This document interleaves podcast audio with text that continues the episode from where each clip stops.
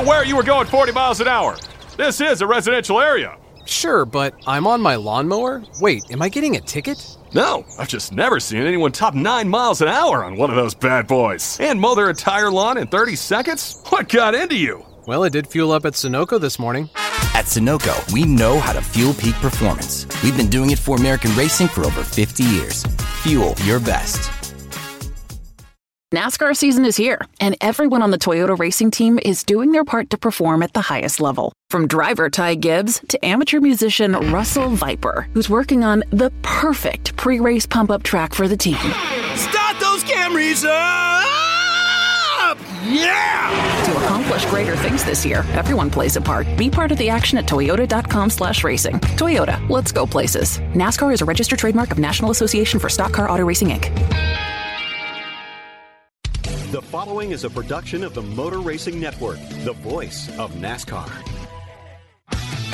Nice and clean, execute our race. Put ourselves in position, got to be there at the end. Yep, copy that. Have a nice, smooth day and try to be there when it counts. The Motor Racing Network presents NASCAR Live. Viva Las Vegas, baby. Hell yeah. Hell yeah, guys. Great job. Great job, Kyle. So proud of you, man. God has been so good to this team. It's been a hell of a journey for all of us.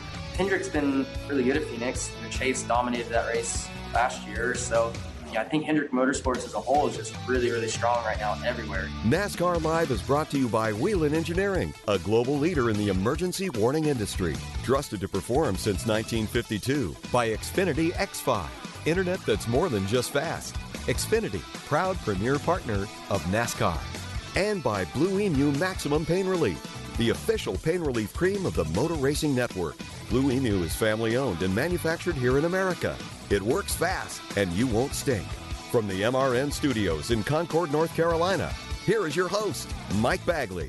Hello, everybody. Welcome to another edition of NASCAR Live here on the Motor Racing Network. Mike Bagley and the entire MRN crew here with you for yet another weekly get together on the heels of a very important weekend for Hendrick Motorsports and Kyle Larson. He's back on top. He went to Victory Lane over the weekend in the Pennzoil 400 at Las Vegas Motor Speedway. He's going to join us on the show today, and we'll talk about his long road to redemption. Joe Gibbs Racing's Ty Gibbs is going to have a busy weekend this weekend. He's going to be racing in the ARCA Menard Series race and the NASCAR Xfinity Series races at Phoenix. We'll talk with him about his weekend and a lot more. We'll be joined by MRN anchors Jeff Striegle and Alex Hayden. We'll get caught up on the storylines as we head into race weekend number five. Also, March is Women's History Month. Later in the show, we'll look back at some of the women that have made a difference in the sport of NASCAR. Plus, we've got this week in NASCAR history, a preview of this weekend's race at Phoenix, and a lot more. But first, as always, Kyle Rickey is here. He's the host of NASCAR Hot Pass on many of these same MRN stations, and he's going to get us caught up on the latest news. Kyle? Mike, Hendrick Motorsports has been the dominant force on the NASCAR Cup Series over the last two weeks, winning in Miami with William Byron, and again last weekend in Las Vegas with Kyle Larson. Kyle Busch has had a tough start to the season with his Joe Gibbs Racing team, currently sitting 14th in the championship standings, and says that he believes JGR is a bit behind Hendrick along with Team Penske to start the season. We as JGR, we are definitely uh, a little bit behind, and uh, we'll continue to try to work on that and get better. But as the perception seems to be, you know, Hendrick and Penske are certainly ahead of us. Busch is coming off a season best third last week in Vegas. And when it is time to go racing this Sunday in Phoenix for the Instacart 500, American Pie star and Fox game show host Jason Biggs will serve as the virtual Grand Marshal. Biggs, who played Jim in the American Pie series of movies from 1999 to 2012, is now the host of Fox Network's newest game show, Cherries Wild. Biggs is not a stranger to NASCAR as he has been a guest at the Auto Club Speedway in Fontana, California over the years. MRN will have live coverage of Sunday's race beginning at 2:30 p.m. Eastern Time. The NASCAR Xfinity Series will also be in Phoenix, racing on Saturday afternoon at 5 p.m. Eastern here on MRN. Mike? Thank you, Kyle. Coming up on NASCAR Live, Sunday's winner at Las Vegas, Kyle Larson, will join us. And later, we'll have a fast forum with MRN's Jeff Striegle and Alex Hayden. This NASCAR season, every member of the Toyota racing team is doing their part to take the trophy home. Like sixth grader Melissa Kowalski, who changes true to Truex on every true false quiz she takes. All my teachers are Martin Truex Jr. fans now. Keep up the great work, Melissa. To accomplish greater things this year, everyone plays a part. Be part of the action at toyota.com slash racing. Toyota, let's go places. NASCAR is a registered trademark of National Association for Stock Car Auto Racing, Inc. NASCAR Live is brought to you by Blue Emu Maximum Pain Relief, the official pain relief cream of the Motor Racing Network. Blue Emu is family owned and manufactured here in America. It works fast and you won't stink. Now, back to Mike Bagley. Welcome back to NASCAR Live. It's been a long, hard road for Kyle Larson. The driver of the number five, Hendrick Chevrolet, is back on top. MRN's Kim Coon caught up with Kyle after the win in the Pennzoil 400 at Las Vegas and his season moving forward. You're fresh off a win at Las Vegas. Would you have guessed that you'd get to victory lane that soon after joining Hendrick and then also after being out of the seat for almost a year? Uh, I would say it's it's a little surprising for sure. You know, I thought going to a, a new race team, there'd be some learning uh, to do with each other, and and you know, me being new to a team, I didn't know if the cars would drive way differently, and I'd have to get used to that or something. And you know, Cliff and them having to get used to my driving style, but I feel like we've been great, you know, every race, and we've gelled really well together. We've communicated well throughout the week, and um, prepared as a race team really great. So um, after you know the road course there and then going to Homestead, I felt like we were definitely building towards a win. Um, and I was you know obviously glad to to put all together at Vegas and have a, a really fast race car and and get the job done. In your post race press conference, you had said that there was a lot of emotion and that you even at one point got choked up taking the white flag. Why? What was going through your head? You know, I, I guess I didn't know if I would ever win another Cup Series race. So um, just very thankful that I got the opportunity and and got a second chance really. Um, so that that meant a lot to me. And um, yeah, once I got to that white flag, I was a little choked up and and excited um, during that final lap, just knowing that I wasn't going to be challenged by anybody behind me and barring anything crazy happening, we were, we had won the race. So um, definitely cool and, and having some friends there at the race and stuff was was neat. Um, and yeah, just a, a long kind of road to to get back to where I'm wanted to be, and um, so definitely cool to get a win for Mr. H and everybody who who took a big chance on me and um, HendrickCars.com and Chevrolet and, and everybody at Hendrick Motorsports. It was definitely a special win. Because you won last weekend, you're, we'll say, all but guaranteed a spot in the playoffs. And with that victory, and also knowing that Phoenix is the site of the championship race, does your team approach the race any differently than you would have if you hadn't won at Vegas? I'm not sure. I haven't I haven't talked to Cliff or, or anybody about that if they approach the race any differently. I wouldn't imagine that they do. Um, I think you we probably put a lot of emphasis on every single race we go to. Uh, I know the way I prepare each weekend, you're looking at data and stuff is is going to be no different this week than it's been. Um, you continue to study as much as I can, do as much homework and in preparation as I can to be ready for the race, just like I probably will be if I'm in the final four later this year. So, um, but as far as the car side of things and the way they call the race and stuff, I don't know if that changes now that we've gotten a win. But um, you know, maybe you can be a little bit more aggressive throughout stages and stuff like that to try and get get some more playoff points. But for the most part, you know, we we try to go out there and win the races um, and trying to position yourself strategically throughout the race to win the race. So I don't think that they probably do much different now, but but I could be wrong your stats at Phoenix are great. Just looking at the last four finishes, top six in all of them. What do you like about racing at Phoenix? Yeah, I, I don't know. Um, when I was at Ganassi, we were always pretty good. Um, never great there, but but I could run. Yeah, you know, in the top ten to fourth to tenth, really all race long, and um, then you know, pick some people off on restarts and stuff if we had a late one. So um, I don't know. I, I, I like it. You know, they, now they've putting the the VHT and stuff on the track, and it's really opened up the lanes and allowed you to move around some. So um, it's a fun place. You know, each end is different, um, so that you know has a lot of uniqueness to it, and and I like tracks that are like that. So um, look forward to getting there, um, especially after you know Chase kind of dominated the race last year. So I know we'll have a fast car. Um, we just got to go out there and, and execute like we've been doing. And finally, you recently launched the Kyle Larson Foundation. I know it's still in its infancy, but what's the goal for it? And then a lot of drivers have foundations. So how will this one be different? Yeah, I'm excited about it. Um, starting the Kyle Larson Foundation. It's kind of been something we've been working on for a, a while now. Um, but yeah, it's the Drive for Five program. Uh, I'm going to donate five dollars per lap I complete and five thousand dollars for every top five finish. So already this year, um, I've finished over 600 laps and uh, two top fives. So that's uh, roughly around fourteen thousand dollars. So you know that'll continue to grow a lot, which is cool. Um, the three organizations I'll be working with are uh, the Tony Sane Foundation, um, who was a big part of my my comeback last year, and um, the Urban Youth Racing School as well. Um, I've I've done some stuff with them in the past, and looking forward to having them a part of my foundation, and then also the Hendrick Marrow program. So. Um, the three of those are, are special to me. And yeah, through my foundation, uh, I'm dedicated to bringing people together and providing support to benefit today's youth, um, families, and, and, communities in need. So, uh, really cool to to finally kind of get my own foundation. Like you mentioned, a lot of drivers have them, um, and and it's been something that I've I've wanted to do for probably, gosh, four or five years now, but have never really pulled the trigger to do it. So.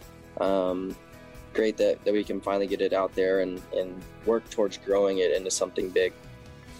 That's Hendrick Motorsports driver Kyle Larson with our Kim Coon. On the way, we'll pull in Jeff Striegle and Alex Hayden into the conversation and talk about the season so far. Today's broadcast is brought to you by Blue Emu Maximum Pain Relief, the official pain relief cream of the Motor Racing Network.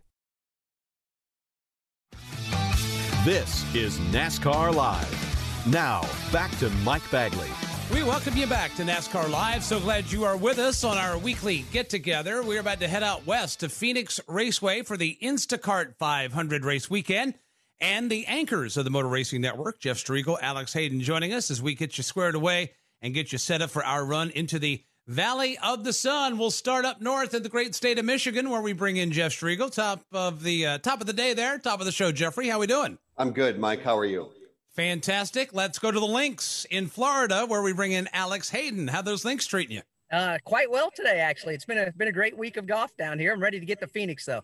Well, it's been a great week for Hendrick Motorsports and Kyle Larson. I would say that that story of him winning over the weekend at Las Vegas Motor Speedway, Jeff, probably the number one story on a lot of lists out there across NASCAR Nation. Yeah, I would think, Mike, for sure. And I have a feeling that this is not the only time we're going to see Kyle Larson in victory lane in 2021. And I don't know why, but I just feel like we're about to see something really special develop, not only with Kyle Larson, but that entire five team. And I think you'd even go deeper, uh, Alex Hayden. And I think we're looking at something special with the Hendrick Motorsports organization. It almost would appear that they are back and they are hitting on all cylinders. And you look at William Byron the week before, now Kyle Larson. I have a feeling this team is ready to roll. I agree. And given the fact that Chase Elliott won his championship last year on a walk-off at Phoenix International Raceway, uh, by the way, where we're racing this coming weekend, I don't expect anything different out of the Hendrick cars, especially Chase Elliott. So uh, Alex Bowman runs exceptionally well at Phoenix. He runs quite well at all the mile and a halfs for that matter. I think this is going to be a, a big year for Kyle Larson. I think it's going to be a big year for Hendrick Motorsports. Well, let's talk about the ripple effect of that Kyle Larson win. That was also Cliff Daniels' first win in the Cup Series. He tried to get Jimmy to victory lane for what, two years or so? Finally able to get there in four races with Kyle Larson. Alex, what does this say about Cliff Daniels and what he's been able to accomplish in a relatively short period of time with a very talented race car driver like Kyle? He's been in, he's a mechanical engineer, so he understands how to set up race cars. Was Jimmie Johnson's lead engineer before getting the tap on the shoulder to go be his crew chief uh, mid-season two years ago, and then obviously all of last year. But for Cliff Daniels to have that much pressure, he'd never been a crew chief, let alone in the Cup Series. He'd never been a crew chief in the top levels of NASCAR uh, until he got called to come be Jimmie Johnson's crew chief. So for him to finally break through and get a win, I think that's as big as Kyle Larson breaking through and, and getting back to winner's circle as well. This way, everybody can take a deep breath. Everybody can settle in and relax now and just kind of be themselves and go race now moving forward. I, I think it was a uh-huh. huge, huge win. You can't state it enough for Cliff Daniels. One of the things that we noticed over the weekend in Las Vegas is something that uh, opened a lot of folks' eyes, and that was the the challenges and the struggles of Stewart-Haas Racing. The highest finishing SHR car in Las Vegas was Kevin Harvick and Rodney Childers, finishing in the 20th position. Jeff, you think this is cause for alarm, or do you think that perhaps maybe this was an anomaly, maybe maybe a one-off in an early season of a team trying to get its footing in a new racing season? Well, I think if we ask Aric Almirola that, if we ask Chase Briscoe that, they're going to say probably time to sound the alarm. I don't know that anybody needs to go and and just throw the white flag out there and say that we're done for the year because obviously we all know that that would be premature. I think if I'm that organization right now, I probably have the crew chiefs and the engineers, like Alex was talking about, probably gathered around a, a big round table somewhere and saying, okay, where are we at? Why are we where we are? because I don't think anybody expected them to be where they are right now. Obviously, Mike, like you just pointed out, it was not a good day. They're not off to a great start by any stretch. I think Kevin Harvick has really been chasing it uh, since they got to Daytona. He's not been a factor, at least not the way we would expect Kevin Harvick to be. So, do I think that they're sounding the alarm? Maybe. Uh, is it time to say that the season is over for them? Absolutely not. But I think it's certainly cause for concern.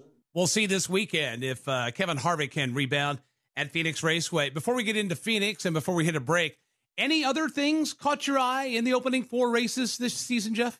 Well, I think you have to go back and say Michael McDowell, Christopher Bell, William Byron, Kyle Larson, collectively now, collectively, they have a grand total of 11 cup wins. Uh, what, a, what a crazy start, Mike. McDowell getting his first, Christopher Bell getting his first, William Byron getting his second, and now Kyle Larson getting just his seventh win. I think we're in for a, a, crazy year. And, and then, just like we were talking about a moment ago, where in the world is Stewart-Haas? Where's Kyle Busch been? So we're only four races in, but we have multiple storylines that we could go one direction or, or another with. I think that um, it's going to bear watching. There are some drivers that have begun to slowly dig themselves out of an early season hole.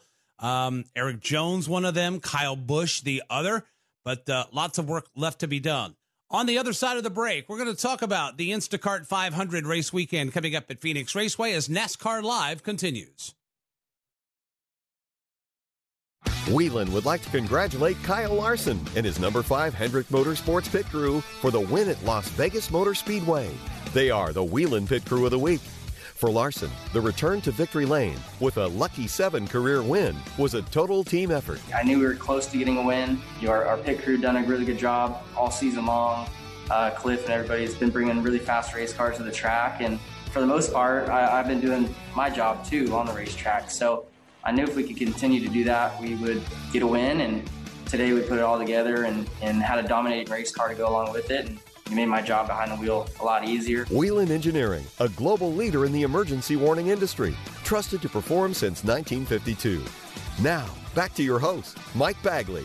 We continue on this week's NASCAR Live. Coming up this weekend, Motor Racing Network and the NASCAR Xfinity and Cup Series heading out to Phoenix Raceway. Last time we were there, we were crowning Chase Elliott, the 2020 NASCAR Cup Series champion, Austin Cindric winning the 2020 NASCAR Xfinity Series title. Alex, in general, Phoenix Raceway, how has that track changed since they flip flopped it? Has it has it changed a lot in your mind as far as what teams have to do to be competitive out there? You know, Mike, I don't think it really has. I think what has changed is the fact that that NASCAR and the racetrack get together and they add that PJ1, the traction compound down on the racing surface, which widens out the racing lines. It gives the drivers plenty of options. I think that, as much as anything, has been the biggest factor that's forced drivers to look around at different lines to get around Phoenix Raceway. We know it's a tough racetrack given the fact that there's really only one straightaway, and that is now the backstretch. Turns one and two are, are completely flat, exit of turn number four. So the surface is still the same, the track's still the same. I think it's just the PJ1. And now the drivers have outside lanes, they have middle lanes. And if they don't want to use it at all, they can stay down at the very bottom. We've seen them cut the dog leg, go below the line. I mean, it's totally legal. I think what NASCAR and the racetrack have done to try to enhance the racing has been the biggest key. What do you think the uh, effect of PJ1 has been on the racing out there in Phoenix, Jeff? Uh, I think you got to go with what uh, Alex was just pointing out. You've got multiple lanes. I mean, when we used to go to Phoenix, and Mike, you know this, uh, there was one way around that racetrack and one way only, and that was at the bottom of the racetrack. And if you wanted to get by somebody, you had to put a bumper on them and move them up out of the racing groove and drive underneath them. Uh, we have seen, Alex, and you know this, we've seen countless times now where a driver is very capable of working the high line through three and four and coming off turn number four, making a pass at what is now the start finish line. So we're heading into Phoenix this weekend. We have been on a super speedway. We've been on a road course. We've been on two different mile and a half racetracks. Now we come into a mile track, Jeff. A lot of teams view this as a short track. Some say this is the final racetrack type that they have to experience to get a gauge on what they have.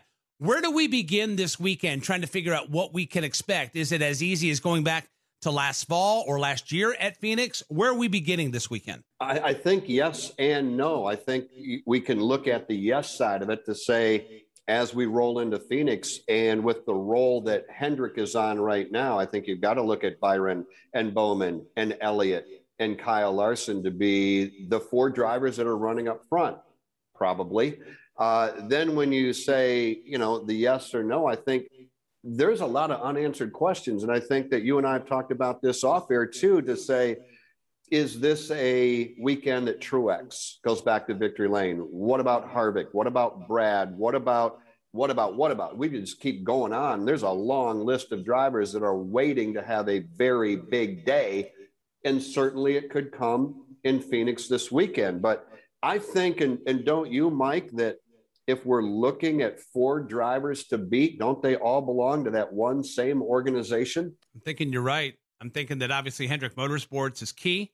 You got Team Penske that could uh, take some wind out of those sails. The JGR cars always strong out there. I know it doesn't matter what organization you're with. One of the main goals is probably going to be to complete every lap and get that notebook as full of data as you can because the next time we come back here, depending on who you are, you could be running for a championship and you're going to need every data point, every element of feedback, and every element of, uh, of information you can get to try to make that championship weekend as successful as you possibly can. You know, what's interesting about what you just said there is they all did that one year ago, uh, racing in the spring out in Phoenix, knowing that they were going to close the season at the end of the year and, de- and decide a championship. Now they come back with that opportunity to do it again who learned, who's ready to apply what they learned, who learned how to win, and quite honestly, who is still out to lunch and trying to gain the fast way around the racetrack. So, again, based on what we saw there when we were there last in November, you would think that Chase Elliott and that organization would be the team to beat, but we can't overlook Kevin Harvick. Uh, we know he's had a difficult start to 2021, but there is nobody in their right mind that would count Kevin out of this race coming up here on Sunday. Nope, I don't believe that's the case, but we'll all find out together. The Instacart 500 race weekend, you'll hear it right here on the Motor Racing Network.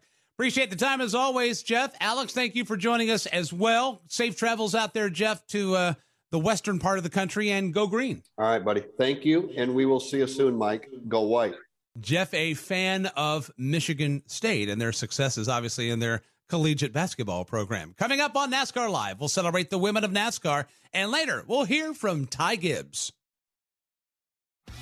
This is NASCAR Live. Now, back to Mike Bagley. Thank you for taking time out of your busy day to join us here on NASCAR Live. As many of you know, March is Women's History Month, and over the years, there have been a number of strong women that have made an impact on this sport. For more on the history of women in NASCAR, here's Susie Armstrong. March is Women's History Month, and just like the rest of the world, NASCAR is celebrating the dynamic and talented women who have graced our beloved sport and those waiting in the wings, ready to be the influencers of the future. Women have been involved in NASCAR since its inception in 1948. Many agree that the sport may not have taken shape without the financial guidance of Bill France Sr.'s beloved wife and NASCAR's business lady, Anne B. France.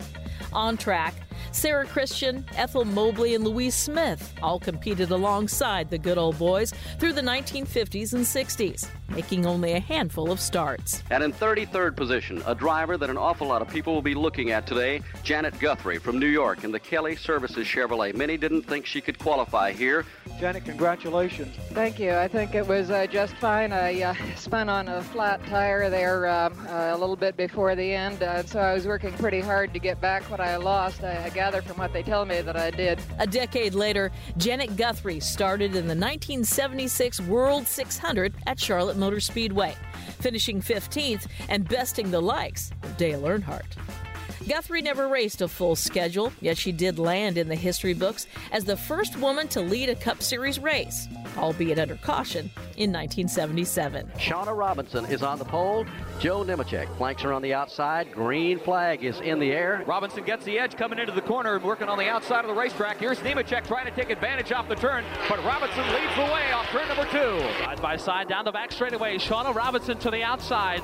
Check that the inside. Here's Mike Wallace. He dives to the inside into turn number three, three wide. Shauna Robinson became the first woman to win a NASCAR Touring Series event in 1988 and continued to break into the books in 1994 as the first female to score a pole in a NASCAR Premier Series.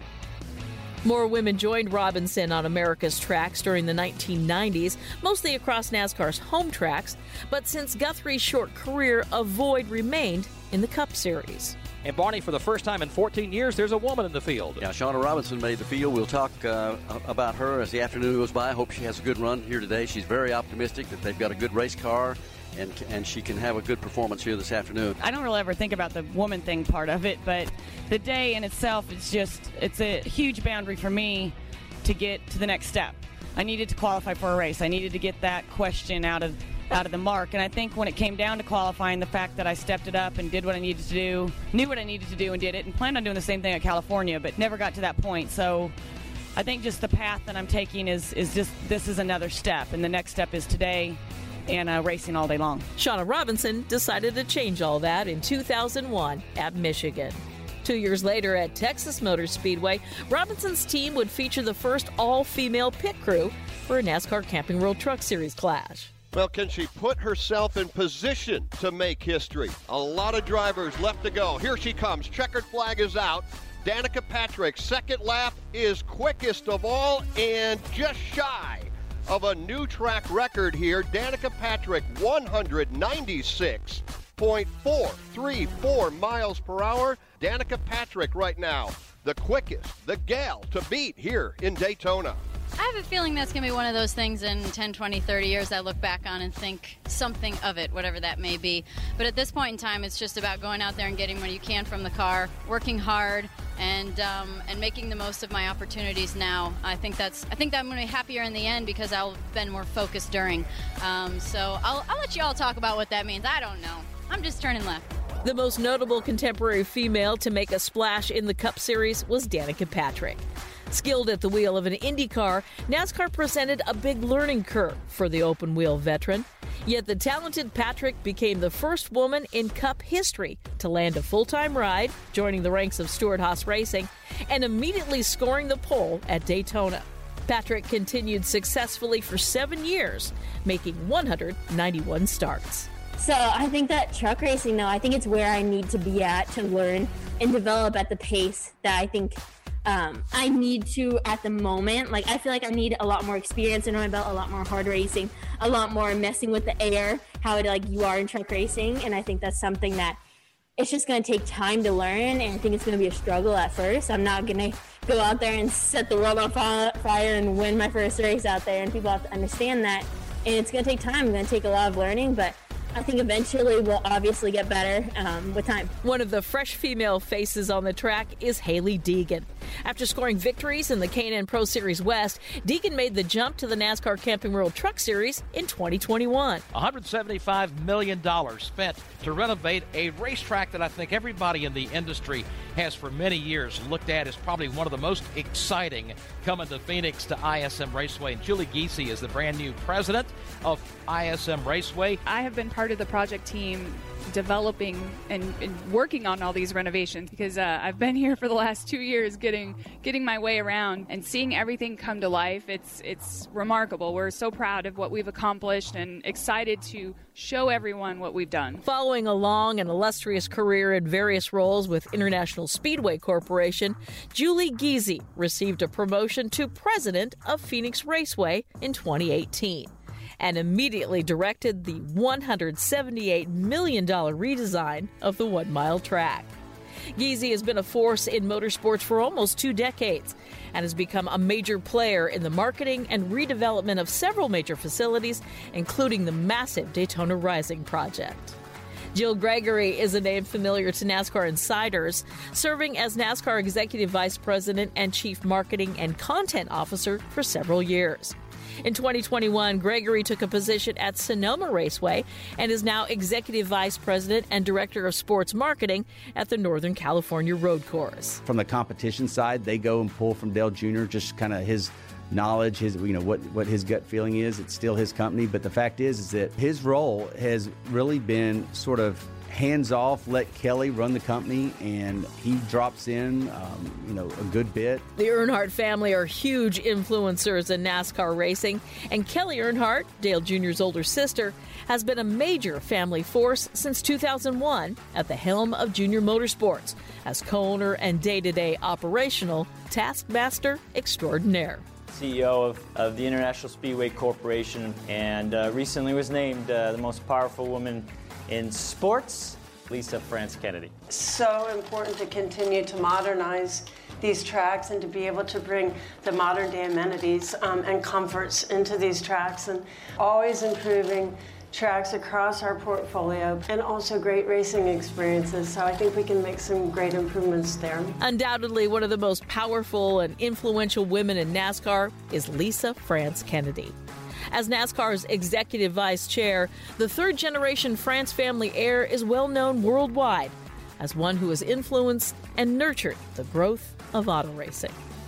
As we launch this new decade, the number of women in NASCAR continues to grow, as does the demand from fans eager to see the competition diversify and intensify. Thank you, Susie. What a collection of women, some truly amazing women and they've accomplished so much in this sport. Coming up next, we'll hear from Joe Gibbs racing driver Ty Gibbs, and later we'll look back on the events of this week in NASCAR history. This is NASCAR Live. Ty Gibbs has the lead, and it is Austin Cindric about 20 car lengths in arrears. Ty Gibbs, his first career NASCAR Xfinity Series start got a huge lead right now. He exits the 31 degrees of banking, has to deal with the chicane, turns 13 and 14. Ty Gibbs brakes. He gets on the throttle. He comes up off the corner. Checkered flag is in the air in his first career start in the Xfinity Series. Ty Gibbs wins the Super Start Batteries 188 presented by O'Reilly at Daytona. Now, back to Mike Bagley. Welcome back to NASCAR Live. This weekend, Ty Gibbs will be back in a car for both the NASCAR Xfinity Series and the ARCA Menard Series out at Phoenix Raceway. MRN's Woody Cain talked with Ty about this very busy weekend he's got coming up. Ty Gibbs joins us now. Last time we saw him, he was in victory lane at the Daytona Road Course in his first ever Xfinity Series start and the number 54 Toyotas for Joe Gibbs Racing. Ty, I imagine these last couple of weeks have been a real whirlwind for you. As your head stopped spinning yet? It's uh, it's been a crazy ride for the last couple weeks, man. It's uh, a lot of stuff going on, and very thankful for the position I'm in to be able to race cars and do what I love. And it's just uh, it's been it's been really cool. After you got that victory, the team announced that you will add 14 races to your Xfinity schedule, and it's a pretty diverse set. Your grandfather and team owner Joe Gibbs said you and your father Coy were kind of selecting races that you thought could help you the most. So tell me about that process and why you picked the tracks that you did. I see there are five road courses on there. You've already got a victory there, so that's one indicator. Yeah, so there's a lot that went into it. It took us a good amount to figure out what we were going to do, and um, they uh, they got the right races and they they worked hard and kind of figuring out where would be good places for me to run that I'm going to go in the future. And um, you know just like Phoenix it's a great facility great track and a lot of road courses. I'm I'm really excited for that too. So I like road course racing and um, you know I can be able to hopefully go and win some more road courses and, then hopefully do some, win some ovals you know I'm just kind of play by ear here in the, in the next couple races, next mini series, because I've never raced on an oval yet, so we'll see how that goes. But um, yeah, there's been a lot of thought process going into the the schedule, and um, they've they've got it all dialed in here. You're about to get a ton busier. In addition to the 14 extra Xfinity races, you're running for the championship in ARCA, and you'll be doing double duty at Phoenix Raceway this season. Have you done anything like that before?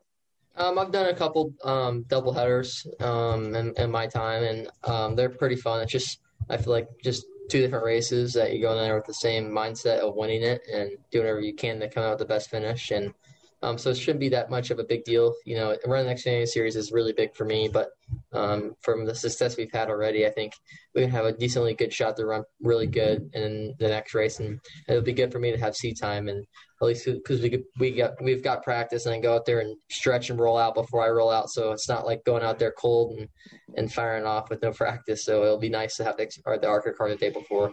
Now you did have some experience in the ARCA car at Phoenix, led like a, a hundred and some laps, I think, and started on the pole, finished third there la- early last year, pre-pandemic. And, Which race? Yeah, uh, the first one, my yeah, my how the world has changed in that short amount of time, right? But, so it's not like a, a, a track you haven't seen at all before. Tell me about how you find the racing at Phoenix because it's it's a little different now that they flip flop the start finish line. Yeah, um, you know, I really I, I got there on there when the new the new track concept was out, so it was nothing really different for me. And um, it's a great racetrack. I feel like that's a driver's track for sure on the schedule. You've got different lines you can run with the PJ one laid down on the top and the bottom. Actually, not just on the top. Um, and the track kind of changes a lot. It's really temperature sensitive, so you know you got to make sure your car's set up for the night, and um, you know, when and when the sun goes down, it gets cold out there. So uh, it's a really good place. It's definitely got a spot in my heart, and it's one of my favorite tracks of all time. And and I haven't gone to that many racetracks, but it's going to be up there for a, a long time. And um, you know, I love that track. It's the restarts are great. I like the dog leg. I like everything about it. How the on the desert too. And I don't really go get to go out of the desert, so it's nice to kind of go out there and visit. And it's a, it's a good trip, and um, you know, it's uh, it's a it's a really great facility. Now, we started a little while ago talking about you, know, you growing up and being around football, but I'm curious if you remember the very first time you thought, you know what, I want to be a racer. I want to do that professionally. Do you remember those thoughts? Yeah. Um, the first time I ever drove a real go kart, I was at Millbrook Speedway in Salisbury, North Carolina, and I, I was like, I really this is this is fun for me, and I like being in the dirt too. So it was uh, it was really cool and to to know I just want to be a race car driver. I've always wanted to do something in racing and, com- and competing and, and anything in sport. I feel like when you're in a, com- a competitive family, it really runs in the blood, and so I've uh, I've definitely harnessed that, and um, and I want to just compete. I like it. It definitely is a lot of fun, and as your grandfather said, you got that competitive nature in you uh, to to carry you forward for sure. So good luck this weekend. It's going to be a lot of fun. You're going to be a busy guy for most of this year, but man, I guess you wouldn't have it any other way. Thank you. Yeah, yes, sir. Thank you for letting me come on, and uh, it was a good time. Hope everybody enjoys this. There you go. That's Ty Gibbs. He'll be in that number 54 car in the Xfinity Series this weekend, and he's also running for the ARCA Championship. That's Ty Gibbs. To hear much more of Woody's conversation with him, check out MRN Out Loud at MRN.com. Coming up, we'll preview this weekend's Cup race at Phoenix, and we'll check this week in NASCAR history. This is NASCAR Live. Now, back to Mike Bagley. Closing in on the checkered flag on this week's NASCAR Live. Before we get to the finish line this weekend, the NASCAR Cup Series is gearing up for race weekend number five. It's happening at Phoenix Raceway. What did drivers think of that one mile oval? Here's a preview of this week's Instacart 500. The final race of the West Coast Swing on this one mile Phoenix Raceway that is always fun to watch, always treacherous. Wide open spaces, no challengers front or rear. William Byron on his way off turn two. What a dominating performance this afternoon for William Byron. He and Rudy Fugle sending an early season message to the rest of the garage. William Byron through turns three and four for the final time here in Homestead. Tell me about the racing at Phoenix now. After the flip flop of the start finish line and all that, it seems like the restarts are nuts there. Yeah, the restarts are crazy. I mean, you, you really fan out. Um, you know, you, you got to find different lanes to run uh, getting into turn one, and you can run the apron actually pretty well. So you can kind of get down on the flat and run the apron, which is uh, which is not really common for us at a lot of places. So I enjoy it, and uh, yeah, yeah, I really kind of uh, I enjoy the challenge of Phoenix, and it, it's difficult to pass because a lot of cars are are very close on speed. So uh, it's about track position and um, you know having a car that you can kind of drive up underneath guys and, and turn up underneath guys. And um, you know usually there's a lot of green flag laps too. So it's it's a tough short track. Late race domination by william byron. He comes off four. Final time. Checkered flag waving here at the start finish line. And the dixie vodka 400 win belongs to william byron. The second win in his career. William byron scores the win here tonight at the Homestead Miami Speedway. Are the races there so far apart that what you have happen at the first one doesn't apply as much in the second, or, or, or is it you get pretty good notes from the first visit? Yeah, I think you get good notes, but uh, yeah, I mean the biggest thing is you're going to go back there for the championship, so it's a really important race in that aspect. Um, you know, but but yeah, like you said, I mean different players at different times of the year, so you're going to have you know some some changeover with the guys who make the final four are obviously going to have really fast cars so uh, it, it kind of is a difference maker. If you get in that final four, you're going to have a better result. So you just got to go there and try to learn some characteristics about the track and try to try to hopefully have a good good speed and a good run. And we are now getting word from NASCAR. The winner of the 63rd running of the Daytona 500 is indeed Michael McDowell. They can go ahead and celebrate now. It will be a victory by mere inches. McDowell wins the Daytona 500. But Phoenix is a track that is um, is one that we have circled that we really struggled at last year. I think uh, not just our front row cars, but Roush cars in general. We just haven't had what we needed at, at that particular track, and, and, not just Phoenix, but probably Loudon and Richmond as well. Um, and so, yeah, hopefully we've made gains. Uh, we're definitely going back to those racetracks with a completely different, you know, approach from a setup standpoint um, just because they were such a struggle. Where you know Miami, we sort of had something to build on from last year, and Daytona Road Course, we had something to build on from last year. Those races uh, have been a struggle, in particular the you know shorter flat tracks. So we we definitely um, you know need to improve, and hopefully we did, but you just don't know until you get out on the race racetrack and see what you got. 28 year old driver out of Elk Grove, California, talking about Kyle Larson. And if you've never seen Posty, this young man behind the wheel of a sprint car, you're probably missing out. Hendrick's been really good at Phoenix. You know, Chase dominated that race last year, so um, yeah, I think Hendrick Motorsports as a whole is just really, really strong right now everywhere. So, um, and then I think you, us winning today helps the confidence um, a lot. And yeah, I mean, I got all week to do more, do more homework and more studying and trying to to learn how my teammates drove at Phoenix and kind of what these cars like. And um, yeah, just prepare as, as much as we can. Phoenix Raceway always produces some great racing. Can't wait to get out there and, of course, twist it in right here to MRN to follow all the action. Before we close out this week's show, here's Susie Armstrong. She's back with This Week in NASCAR History. Thanks, Mike. I'll catch you on the flip side in 1972. David Gates' smooth falsetto blared from eight track stereo systems as soft rockers Bread climbed the charts with Everything I Own. Barbra Streisand, Ryan O'Neal, and Madeline Kahn converged on a San Francisco hotel in the screwball comedy What's Up Doc. And no one was messing with Supertex as AJ Foyt drove the Wood Brothers Mercury from the pole to his final NASCAR Cup Series victory in the Miller High Life 500 at Ontario Motor Speedway. make it two in a row. Here's the Miller High Life 500 with about a third of a mile to go. It's A.J. Foyt. Staying on it in the groove, coming up behind traffic, heading down the main straightaway as these fans give him a real welcome. A.J. Foyt for the second straight year will win the Miller 500 by five, possibly six seconds. 1988, Fox added headline comedian Garry Shandling to the Sunday night lineup as the Showtime hit It's Garry Shandling Show debuted on the fledgling TV network. Rick Astley couldn't have predicted he'd be the pop prank sensation of the future, but nevertheless rolled out the chart topping hit, Never Gonna Give You Up. And Neil Bonnett wasn't about to relinquish the top spot in a bid for back to back cup wins, showing the way in the waning laps of the Goodwrench 500 at North Carolina Motor Speedway.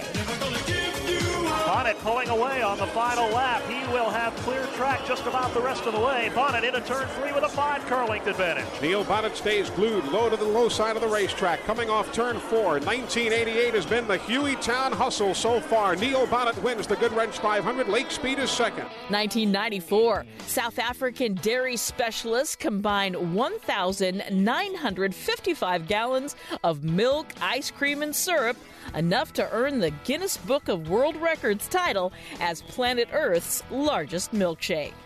Kix Brooks and Ronnie Dunn were a couple of hard-working men scooting up the country charts with the B-side single "Rock My World, Little Country Girl." And Ernie Irvan was the man in the Commonwealth of Virginia, leading 189 of 400 laps in the Pontiac Excitement 400 at Richmond International Raceway.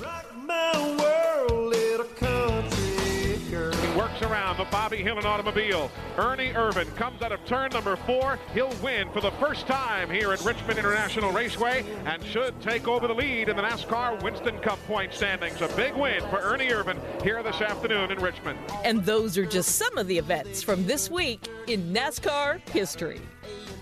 Thank you, Susie. That's going to do it for this week's NASCAR Live. We'd like to thank Kyle Larson for spending some time with us.